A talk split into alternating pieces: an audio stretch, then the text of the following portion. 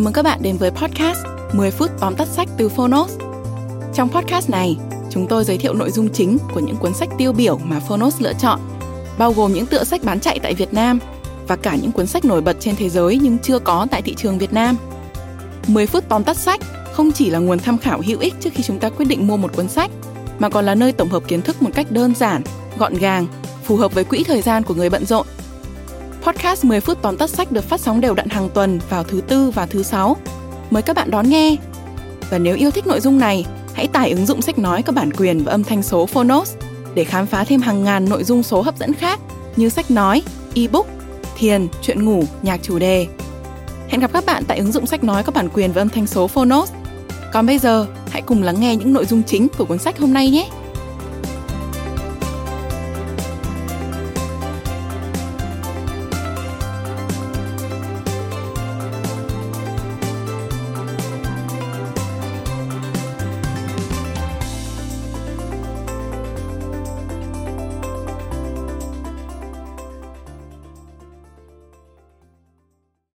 Bạn đang nghe từ Phonos.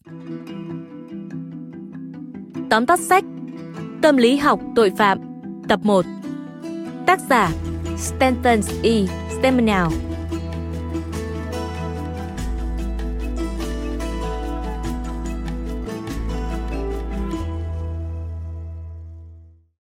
Át hẳn hầu hết chúng ta đều từng được nghe, được đọc hay vô tình bắt gặp những tội ác diễn ra ngoài xã hội và đau lòng hơn là tội ác ấy lại đến từ chính những người thân trong gia đình nạn nhân.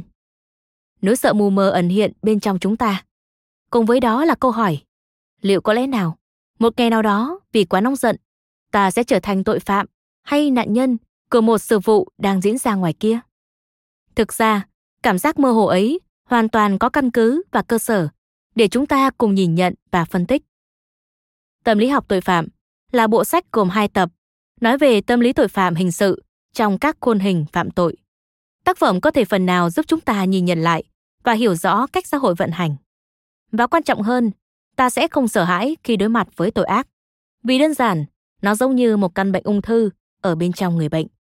Tác giả, tiến sĩ, nhà tâm lý học Stanton E. Stemmenau đã trực tiếp làm việc với tội phạm và từ đó đưa ra những nhận định phản bác lại mọi sự ngụy biện trong quá trình tìm hiểu tâm lý tội phạm mà bất kỳ ai cũng có thể vướng phải.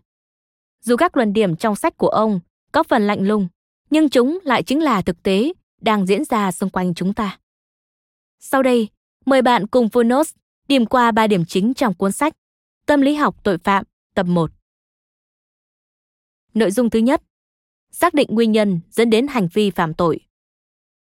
Tác giả khẳng định đanh thép ngay từ những trang đầu tiên rằng chúng ta hãy thẳng thắn gạt đi những nguyên nhân phổ biến ta thường nhìn thấy và cho rằng nó hình thành nên tội ác của những kẻ phạm tội. Những thống kê về cha mẹ, hoàn cảnh gia đình, môi trường sống, trường học đều cho thấy những bối cảnh này không có khả năng trở thành lý do phạm tội. Nếu như trong 100 người đứng trước mặt bạn có một kẻ giết người, thì có thể khoảng 60 người còn lại cũng có hoàn cảnh sống giống với anh ta. Ai ai trong chúng ta cũng đều tiềm ẩn bên trong mình những dấu hiệu của tội phạm, như nói dối, không thể kiểm soát sự bực tức, lo lắng, vân vân. Thế nhưng, tất cả những điều đó không thể là lý do ngụy biện cho tội ác. Hầu như những trường hợp mà tác giả được tiếp xúc đều có lý do rõ ràng cho động cơ của họ, và việc phạm tội đều là hành động mang tính cố ý. Nghe thật đau lòng, nhưng sau 44 năm nghiên cứu, tác giả đi tới kết luận rằng những tội ác được gây nên đều đã được tính toán từ trước và kẻ phạm tội gần như không có khả năng hối hận với việc mình đã gây ra. Nói như vậy không có nghĩa tác giả đang cổ suý độc giả phán xét cực đoan với người phạm tội. Những luận điểm của ông đều mang tính khách quan để hướng đến sự công bằng khi truy cứu tội ác. Bất kể ai, dù có danh phận hay địa vị xã hội như thế nào, cũng sẽ có lúc bị cơn giận nuốt chửng và hoàn toàn có khả năng gây tội. Lúc này, lý do không còn quan trọng chân tướng tội ác của một con người thực sự sẽ hiện lên bằng góc nhìn không nguy biện. Nội dung thứ hai, lối suy nghĩ và tính cách tội phạm. Đối với hầu hết tội phạm, hối tiếc lớn nhất là để bị bắt. Ngay cả khi bị kết án, nhiều người vẫn phủ nhận tội lỗi. Sự cực đoan của một con người có thể đến được mức độ nào? Phải có suy nghĩ như thế nào mới có thể ra tay đến như vậy? Đó là điều mà một người bình thường luôn đặt nghi vấn. Và câu trả lời là không có thước đo nào. Đối với tội phạm, ranh giới của việc trước và sau khi ra tay sẽ tiết lộ cách suy nghĩ và lối sống thường ngày của họ. Và hành động phạm tội chỉ đơn giản là một việc cần phải làm vào ngày hôm nay. Có rất nhiều hình thức phạm tội và có rất nhiều kiểu người gây tội. Thế nhưng, tất cả họ hầu như chỉ có một đặc điểm chung, đó là lối suy nghĩ về cuộc sống của họ đều gặp phải một lỗi nào đó. Giống như một chiếc đồng hồ chạy sai 15 phút mỗi ngày. Nó hoàn toàn không biết mình đang chạy sai giờ. Những kẻ như Larry hay Trevor là hai trường hợp điển hình được tác giả nhắc đến. Họ đều đến từ những gia đình lành mạnh. Cha mẹ lo lắng cho họ và anh chị em họ đều có cuộc sống ổn định. Thế nhưng cả hai người xa lạ đó đều mang tính cách giống nhau. Họ sử dụng ma túy và bị bắt vì bạo lực với bên trong gia đình lẫn ngoài xã hội. Cả hai đều không hề cảm thấy hối lỗi, thậm chí khi nghĩ đến việc giết người.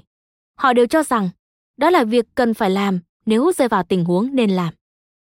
Họ cho rằng mọi thứ trên đời đều thuộc về mình. Họ nghĩ rằng việc hà bệ những ai làm phiền họ, dù sự phiền hà đó chỉ đơn giản là gọi họ xuống ăn sáng, là những việc hoàn toàn bình thường và cần thiết. Nội dung thứ ba, khi cơn giận dữ bùng lên thành thịnh nộ. Cảm xúc của con người rất phức tạp, nhưng đôi khi lại vô cùng đơn giản. Bên trong mỗi chúng ta đều có sự đòi hỏi, mong muốn khẩn thiết đối với một điều gì đó. Một tình huống thường thấy là khi tham gia giao thông hay xếp hàng chờ ở siêu thị, việc phải chờ đợi luôn khiến chúng ta bức bối và nảy sinh mong muốn người trước mặt hãy nhanh lên, hoặc đơn giản hơn là họ đừng tồn tại. Thế nhưng chúng ta hoàn toàn có thể chịu đựng được quãng thời gian đó. Đối với kẻ phạm tội, những mong muốn ấy mang tính áp đặt nghĩa vụ lên người khác phải thực hiện cho họ ngay lập tức. Nếu không, sẽ phải nhận lấy sự trừng phạt. Đó là dấu hiệu sai trái trong tư duy phạm tội. Và từ đó cơn giận sẽ bùng phát, rồi tội ác sẽ diễn ra. Thế nhưng, vẫn có những trường hợp ngoại lệ xuất phát không phải từ cơn giận, mà là từ ham muốn nguyên thủy của loài người. Sách đặc biệt đề cập đến tình huống nhạy cảm liên quan đến tình dục. Đó cũng là phần kết cho những phân tích về suy nghĩ của kẻ phạm tội. Những trường hợp mà tác giả được gặp đều phổ biến về tội ác đối với cơ thể người khác. Kẻ phạm tội ở đây hướng đến mục tiêu chinh phục và xây dựng bản thân, đến mức họ tìm kiếm sự phấn khích trong một cuộc chinh phục.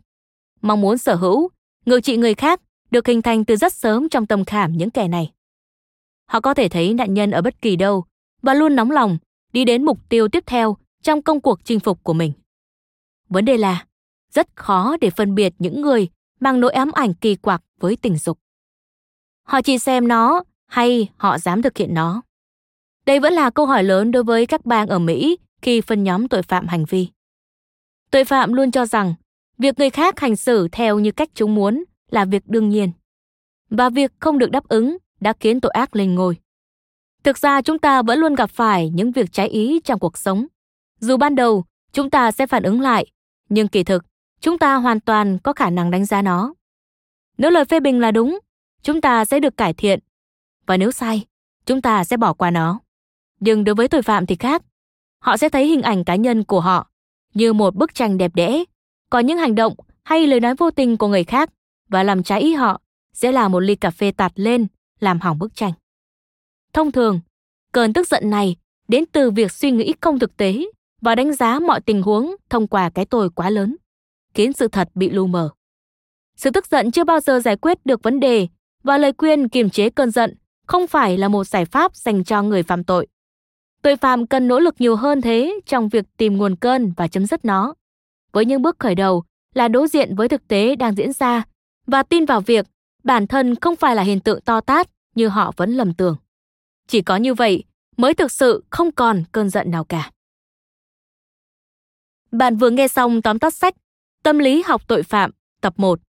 Đây là một cuốn sách giá trị với những người đam mê trinh thám tội phạm và tâm lý học. Phiên bản sách nói trọn vẹn đã có trên ứng dụng Phonos để bạn thuận tiện thưởng thức bất kỳ lúc nào. Hy vọng tác phẩm sẽ giúp bạn hiểu rõ hơn về nguồn gốc tội ác ẩn giấu sau những vẻ bề ngoài có vẻ bình thường từ đó biết cách tự bảo vệ bản thân, cũng như nhìn nhận được những góc tối bên trong tâm hồn mình. Và nếu bạn đang chăn trở về hành động không tốt của một ai đó với mình, cuốn sách cũng sẽ giúp bạn có thể nhìn nhận lại sự việc một cách khách quan hơn. Cảm ơn bạn đã lắng nghe tóm tắt sách Tâm lý học tội phạm tập 1 trên ứng dụng Phonos. Hãy thường xuyên truy cập vào Phonos để đón nghe những nội dung âm thanh độc quyền được cập nhật liên tục bạn nhé.